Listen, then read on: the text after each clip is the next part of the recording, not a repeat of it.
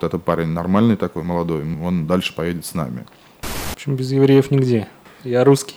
Ну, этих денег хватало на жизнь. Я ходил по знакомым, предлагал 150 тысяч рублей. Там ездим. Только развлекаться, только на танцы, только в стрип-клубы, только с грид-герлами. Дмитрий Сиський показал, чтобы понимали.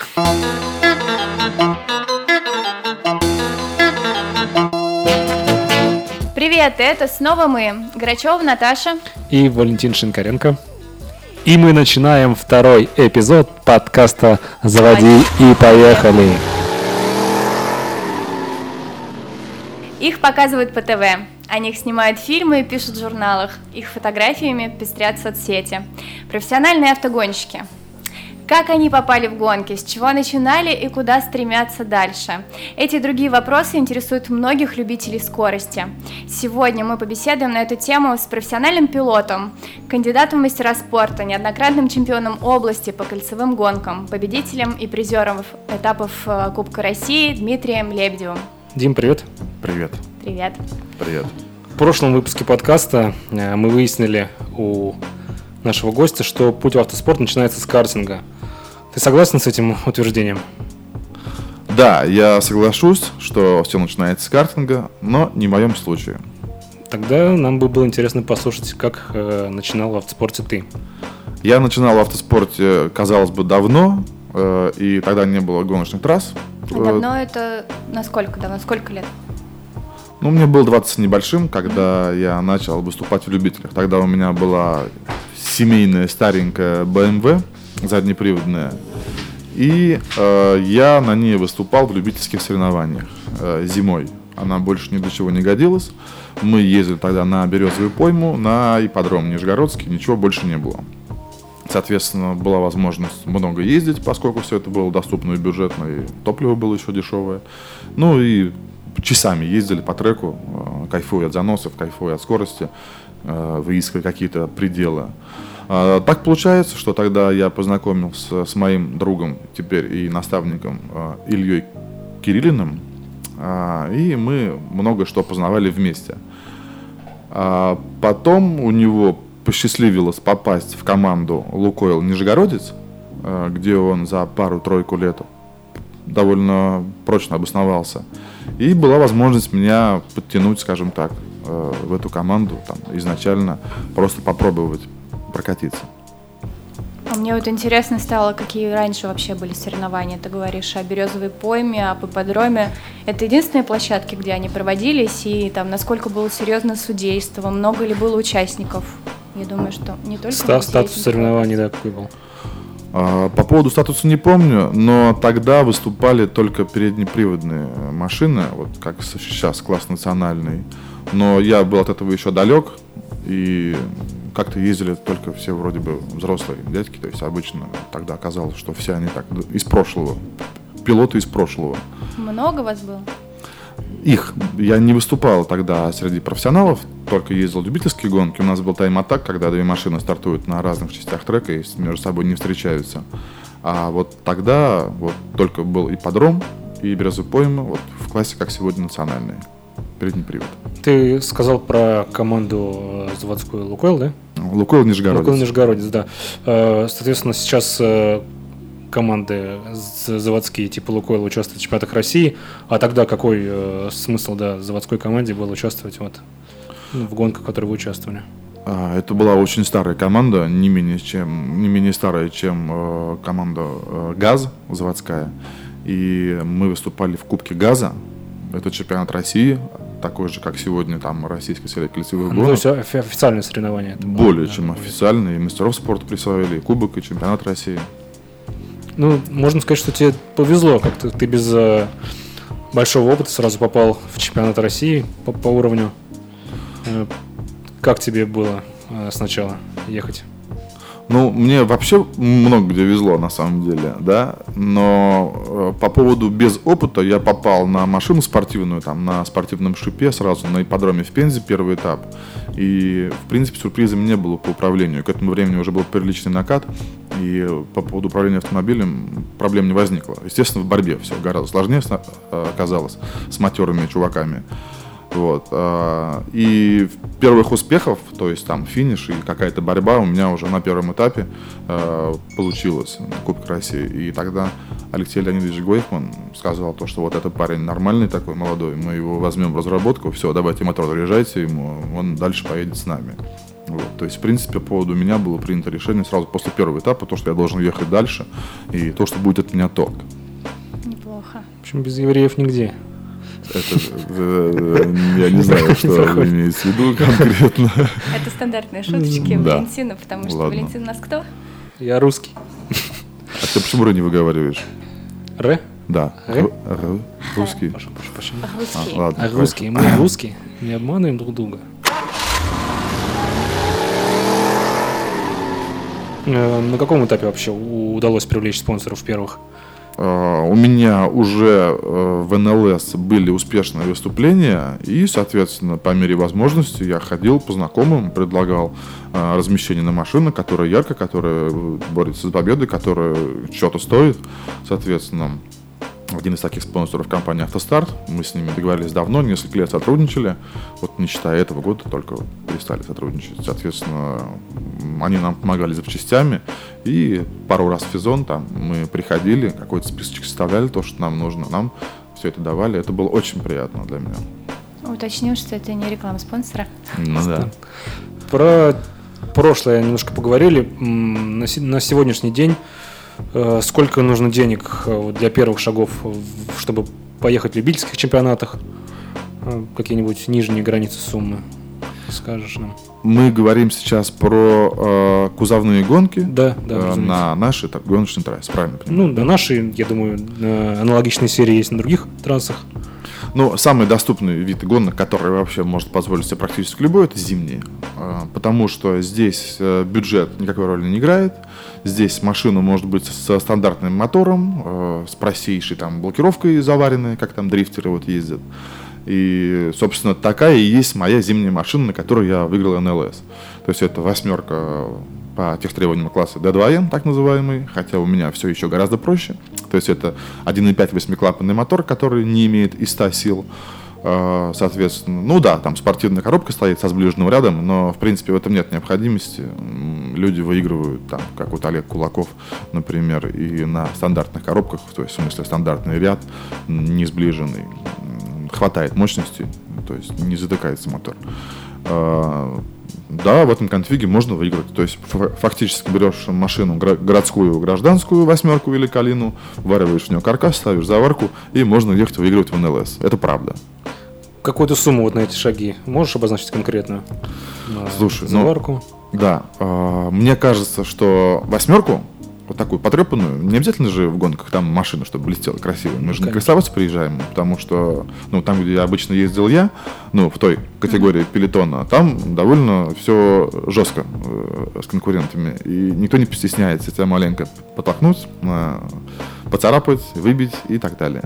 Соответственно, я никогда не занимался марафетом своей машины, так сказать, и машина всегда у меня выглядела, наверное, хуже всех.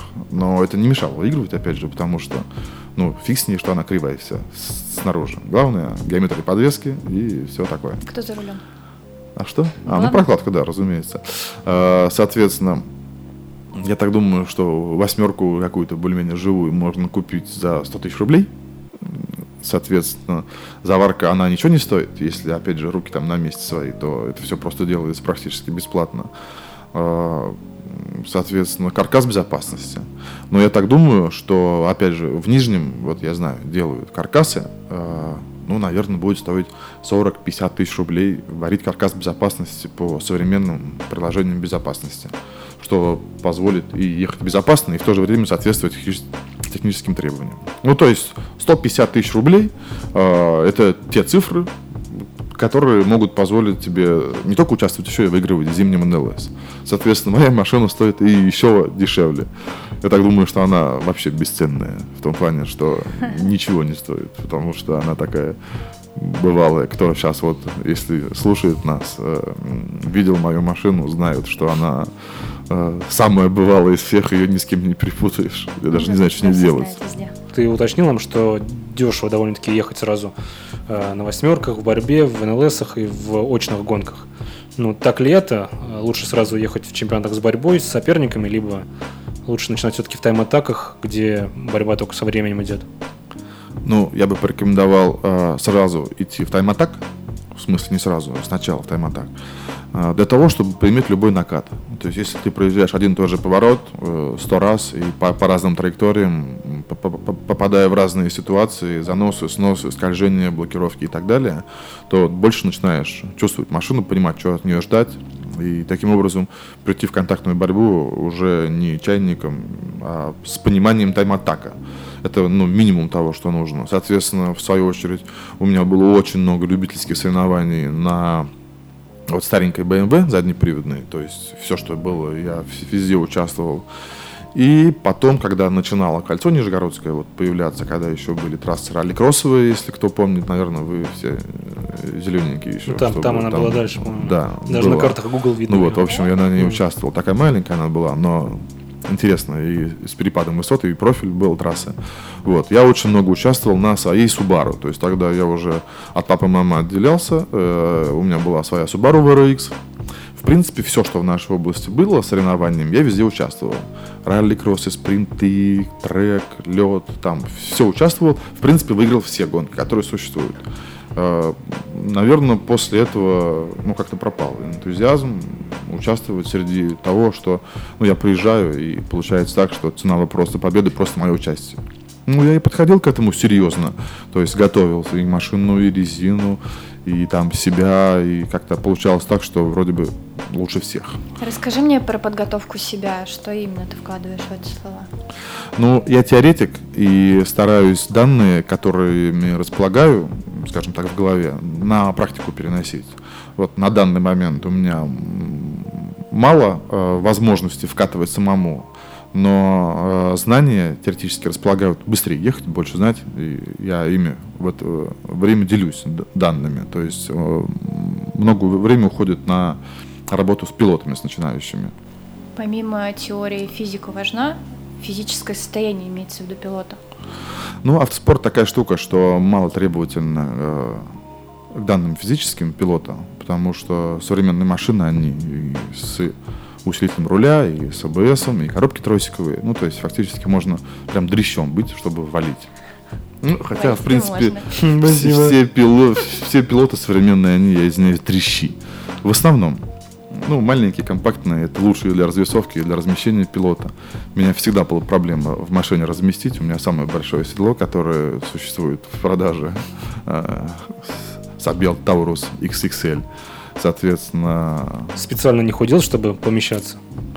А у меня широкие плечи, широкая тазобедренная часть, длинные руки, длинные ноги. И тут дело, даже если я буду очень худой, ну, я вот сейчас так нахожусь в своем нормальном весе, я вешу там около 100 килограмм, ну, и просто 190, вроде бы я не кажусь каким-то полным. А на самом деле проблема залезть в любую машину, даже в гражданскую, она у меня такая маленькая, что, то есть... В любом случае, приходится складываться, чтобы в машину сесть. А твоем автомобиле гражданском на чем ты ездишь? У меня Volkswagen Golf. То есть рекомендуем всем Volkswagen Golf. Что? Разрешаешь скорость? Скоростной режим. Я как-то так успеваю наездиться быстро, что езжу очень медленно в городе. То есть никого не обгоняю там, ни с кем не вступаю в соревнования, обгонщиков не люблю. Хотя иногда там как-то пытаются, наверное, провоцировать. Штрафы? Штрафы нету, вроде бы у меня штрафов. Все гонки оставляем для трасс, по городу не гоняем, получается. Ну, на самом деле, успеваешь так от скорости устать, что просто расслабляешься и едешь вальяжно, я бы так сказал.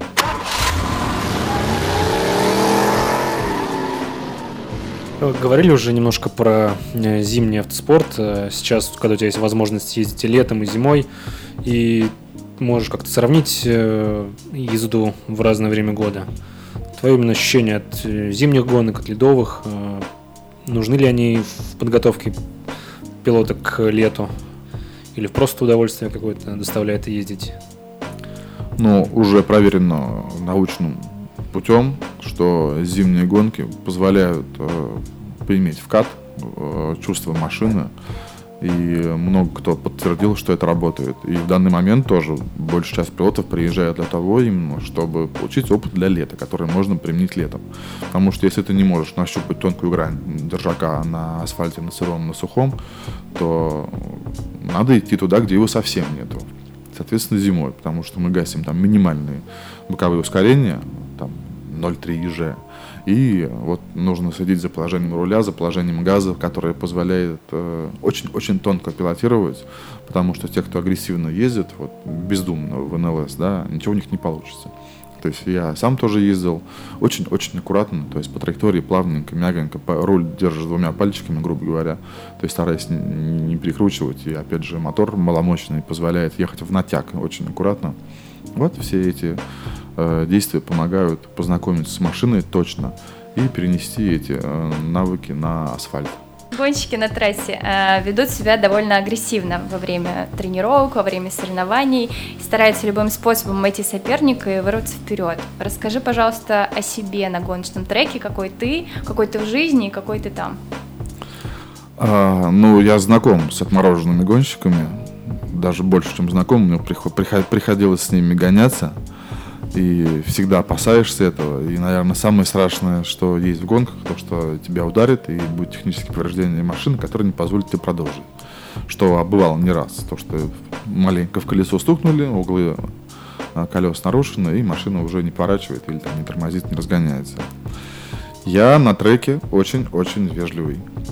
То есть, вот, скажем так, в этом году, в 2019-м, ко мне не было претензий, кроме там одной неточности с пилотом из нашей команды. То есть то, что я агрессивно боролся, не было такого. В НЛС тоже. И, в принципе, мои конкуренты, бывшие, тоже знают то, что я довольно деликатен.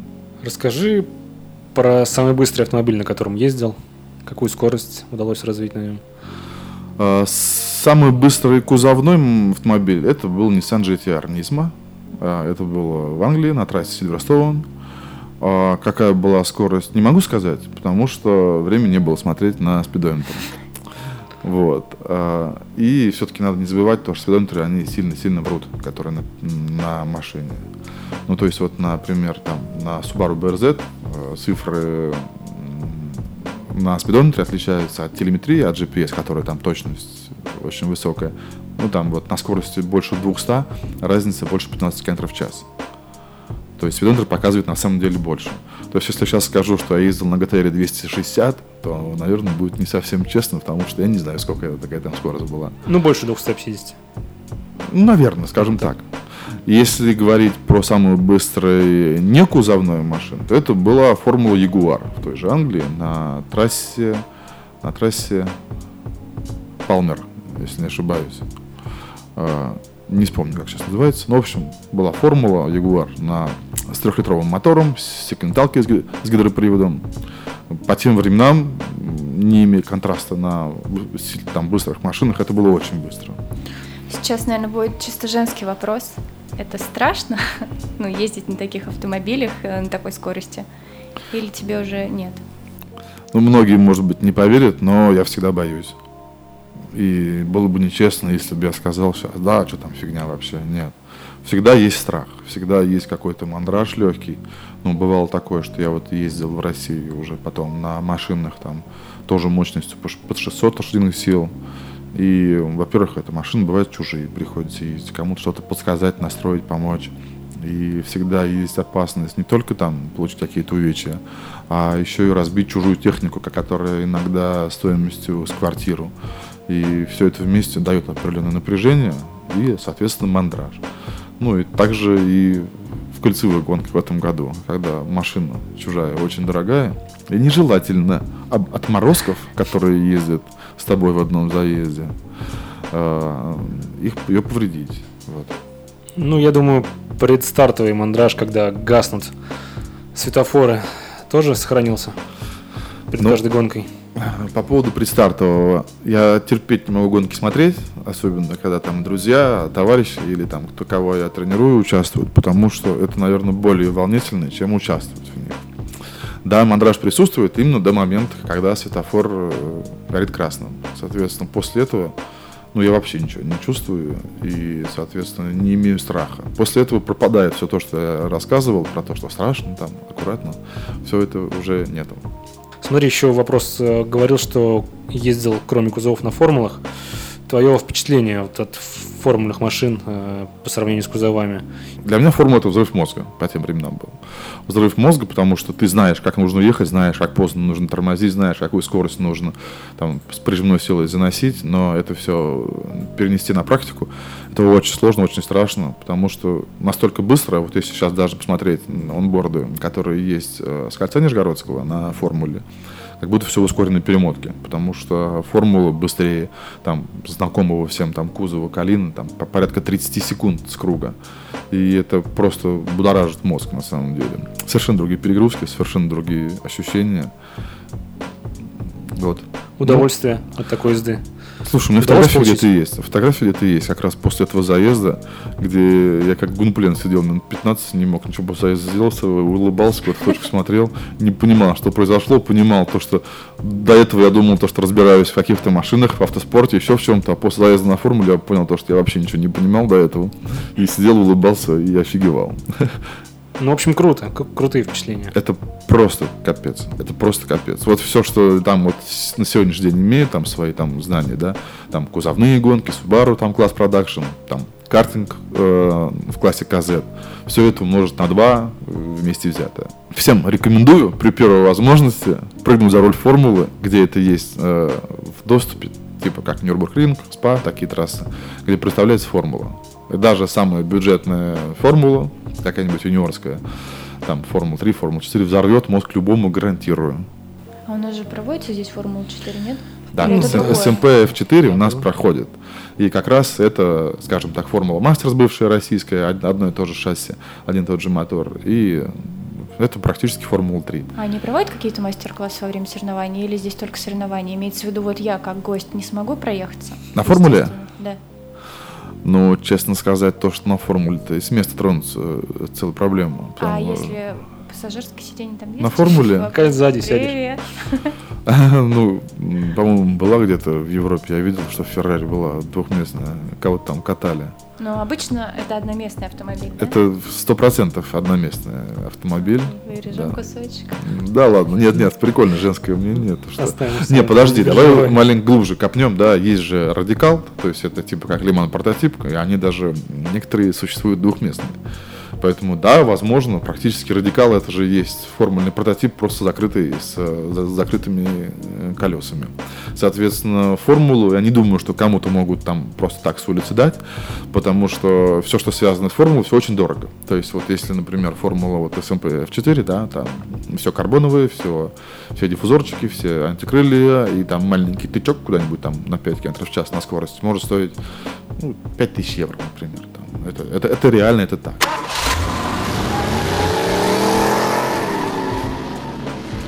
Ты в составе команды Sofit Racing проехал сезон в чемпионате России по кольцевым гонкам и выиграл несколько этапов. Расскажи, пожалуйста, какие у тебя планы на будущее? На будущий год. На будущий год, да. В этом году я буду работать в команде Sofit Racing Team инженером, как и работал в первую очередь в прошлом году. То есть я изначально появился в Sofit Racing как инженер. То, что я буду пилотом, было принято решение позже. Это бонус? Я должен был поучаствовать в том, чтобы машину настроить, сделать быстрее, найти слабые места и, соответственно, людям, потенциальным клиентам показать то, что эта машина может выигрывать, должна выигрывать, и чтобы люди подтягивались, интересовались. Потому что в Sofit Racing на сегодняшний день 5 гоночных машин. Она приглашает пилотов к сотрудничеству. Соответственно, я буду там инженер, могу поделиться своими знаниями. Все-таки твое участие именно как пилота пока под вопросом или вопрос, точно решил, что нет? Вопрос решен, я не еду как пилот.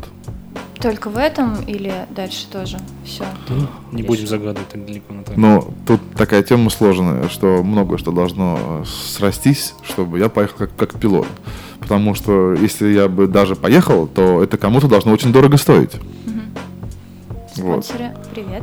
Да, спонсоры даже представить себе не могут, сколько нужно продавать запчастей, чтобы я поехал в Sofit Racing Team.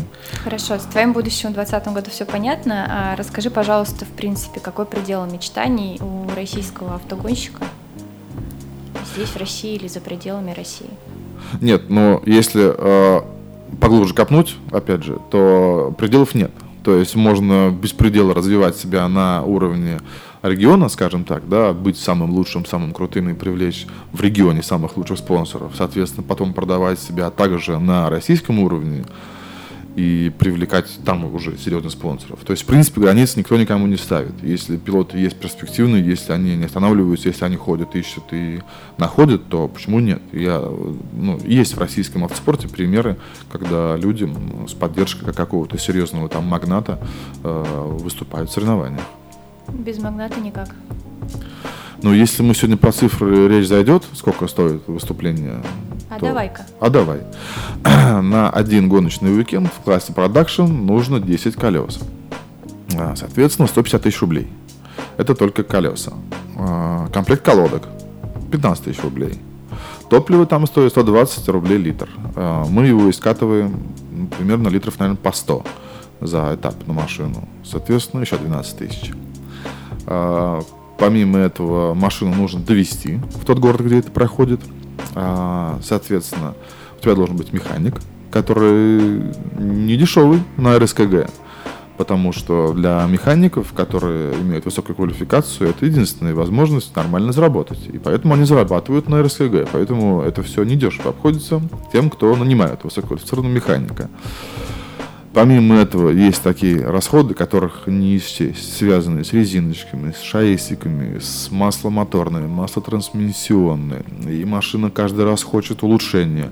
У нас к каждому этапу машина там моя изменялась. То мы ставили какие-то ролики ободные, то мы делали глушитель от турбины на заказ, то мы делали радиатор, потому что у нас машина грелась. Все это нужно омологировать. Все это не только купить нужно, а еще и кучу документов подать в федерацию, чтобы все это дело разрешили официально использовать, кроме как на тестах. И стабилизаторы, и пружины, и амортизаторы, и тормоза. И это все бесконечно идет, денег просто не сосчитать. Короче, сколько у тебя денег есть, Все можно валить в автоспорт. Смело приходи, я тебе помогу. В принципе, можно ли зарабатывать пилотом, участвуя в гонках? Потому что, я думаю, у многих все-таки детей, людей, это мечта, чтобы они стали гонщиками и обеспечивали свое существование. В каждом классе определенно есть пилоты, которые находятся на зарплате, которые зарабатывают при помощи автоспорта. Но, соответственно, они не только как пилоты, а они еще и работают, связаны с обслуживанием клиентских машин, с настройкой клиентских машин. Например, Алексей Дудукало, он давно уже в коллективе «Лукойл», и там он работает, я точно не знаю кем, но 100% участвует в настройке, подготовке машин и ускорении пилотов, аренда пилотов, опять же. Если бы тебе предложили ездить в другой команде в чемпионате России, РСКГ, согласился ли бы ты и в какой команде бы ты хотел ездить? Это такой провокационный вопрос. Мы не будем Вадиму. Да, Вадим, сам не услышишь, правильно? Вот. Слушай, наверное, я бы сейчас сказал, я в Софите навсегда. Наверное, как любому нормальному помани конфеткой, покажи ребенку. Если бы меня пригласили в какую-нибудь команду пилотом заводским, чтобы я был только пилотом, а не еще и инженером, еще и кем-нибудь, чем-нибудь, да, наверное, я бы сильно задумался, что мне нужно, потому что соблазн очень велик, и я считаю, что я себя не раскрыл как пилот на 100%, хоть и были яркие выступления, но я на себе еще крест не поставил, как на пилоте. Слушай, не раскрыл пилот, это опять же мой девочкин вопрос про возраст. У любой профессии есть возраст, у пилота есть такое? Супер вопрос. Мы ориентируемся на Европу во всем, по крайней мере, я. И в Европе давно уже есть такое понятие джентльмен-драйвер. Этот джентльмен-драйвер, он не имеет ограничений по возрасту. То есть и там, в Европе, люди используют как активный отдых участие в гонках. Джентльмен-драйвер может быть любого возраста. Как правило, они более состоятельны, чем молодые люди, и могут себе позволить выступление в гонках. Вообще очень много людей состоятельных, которые могут себе позволить, но большинство предпочитают закинуть ноги на диван, взять пивка, там, вискаря, что-нибудь сидеть, тупить, да? И многие приходят к тому, что на самом деле все это неинтересно, и это не прикольно. Приходят получать эмоции, получать адреналин, положительные эмоции. Очень многие люди, участвуя в гонках, отключаются на 100% от того, что происходит в обыденной жизни, в обычные рабочие дни, потому что это реально очень ярко. А в России средний возраст какой? Нет понимания? Ну, в РСКГ есть дядя Вова Черевань, который ставит всем ориентир. Ему 58 лет, если не ошибаюсь, да? Молодец какой. Да, то есть, и он в этом году выиграл чемпионат России, именно чемпионат. Поэтому считаю, что 60 лет – это не предел. Поэтому мои 37, это я только вообще зеленый, получается, еще на фоне него. Да, как раз у меня еще перспективы есть лет такие на 30, на 20 вперед.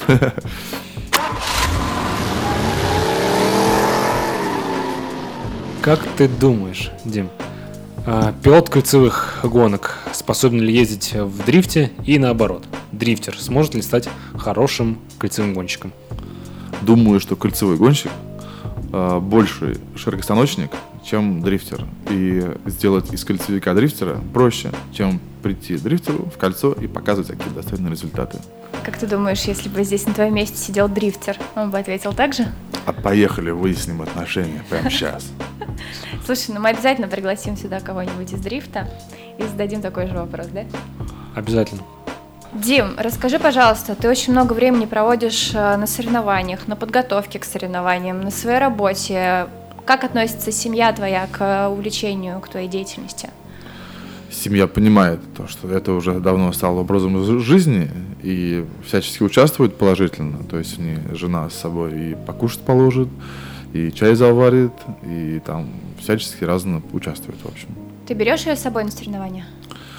На выездные соревнования в другие города нет, потому что вот тут даже был такой спорный вопрос, то что вот надо было обязательно всех жен, всех пилотов и там всех механиков взять с собой в Сочи. Долго мы всем пытались объяснить то, что мы едем не на море, мы едем не в Сочи, а мы едем на автодром, где пыльно, грязно, шумно, и это не удовольствие тусоваться вот именно в Сочи, в таком Сочи, да, как мы были, а это тяжелая работа. Ну, можно же взять жену, поехать поработать, жена в это время на шопинг, море. Да, когда пускай просто едет сама, вот прям вот можно и сейчас, какая разница, если мы там не увидимся, да, на море в смысле, пускай едет на море, пускай едет на шопинг. Понятно. Расскажи, пожалуйста, вернее, ответь, пожалуйста, вот какой вопрос. На всех соревнованиях крупных всегда есть грид-girls. Это короткие юбки, высокие каблуки, шикарная внешность. Они всегда, да, огромные... Дмитрий Сиський показал, чтобы понимали. Да, они... Как относится, опять же, жена? Не ревнует ли? И, в принципе, бывают ли взаимоотношения между грид-girls и гонщиками, механиками? Насколько часто?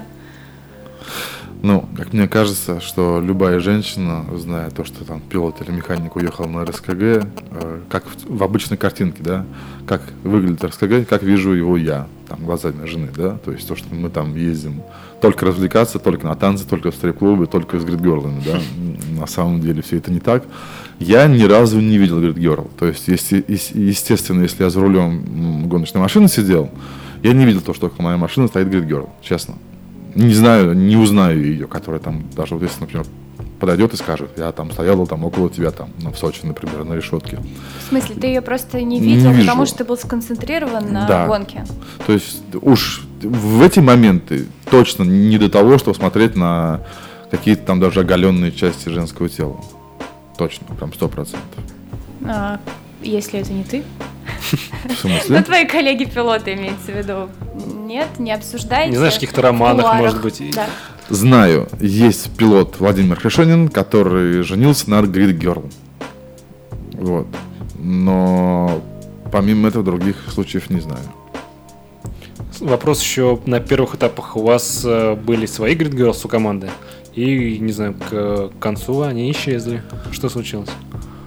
Наверное, просто никто не захотел их в Сочи везти, потому что тогда жене, наверное, уже не объяснишь, что они поехали просто работать. Ты же понимаешь, что это просто работа. Решили девчонок заработка из-за жены Дмитрия. В Грозный они, мне кажется, сами бы не поехали, потому что это уже не совсем Сочи, да? Так вот, grid-girl. В команде они... Конкретных их нету, да, все время приглашенные, просто одежда есть командная. Но они участвуют непосредственно в развитии и пиаре команды Sofit Racing Team.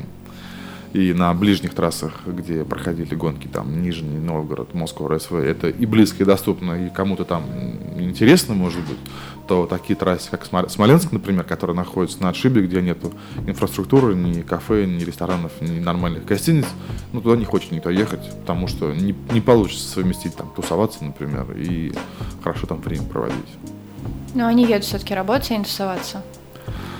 Ну, у нас вопрос не стоял о том, что наши гrid-girls едут на какие-то этапы, кроме вот Москвы, РСВ и Нижний Новгород. Понятно. Как ты думаешь, если мы пригласим сюда гrid-girl, побеседуем с ней о гонках, о ее работе, многие же наши девочки, например, ездили на заграничные соревнования, как думаешь, это будет интересно слушателям? Я так думаю, что grid-girl есть и с высшим образованием, и умные, и есть что рассказать. Конечно, есть. Это же другая страна автогонок, почему нет? Валь, пригласим? Ну, конечно. Понятно. Ну что, Дмитрий, спасибо большое, что пришел. Надеемся, еще раз встретимся в мае уже, видимо, после первого этапа чемпионата России. РСКГ, да, ты нам расскажешь о подготовке команды, о новом сезоне, об итогах первого этапа и, надеюсь, еще много о чем интересном. И на этом мы заканчиваем наш второй выпуск подкаста с Димой Лебедевым. Спасибо всем, кто прослушал, кто поставил лайк, оставил комментарий. Для нас это все очень важно. И до встречи в третьем выпуске. Пока.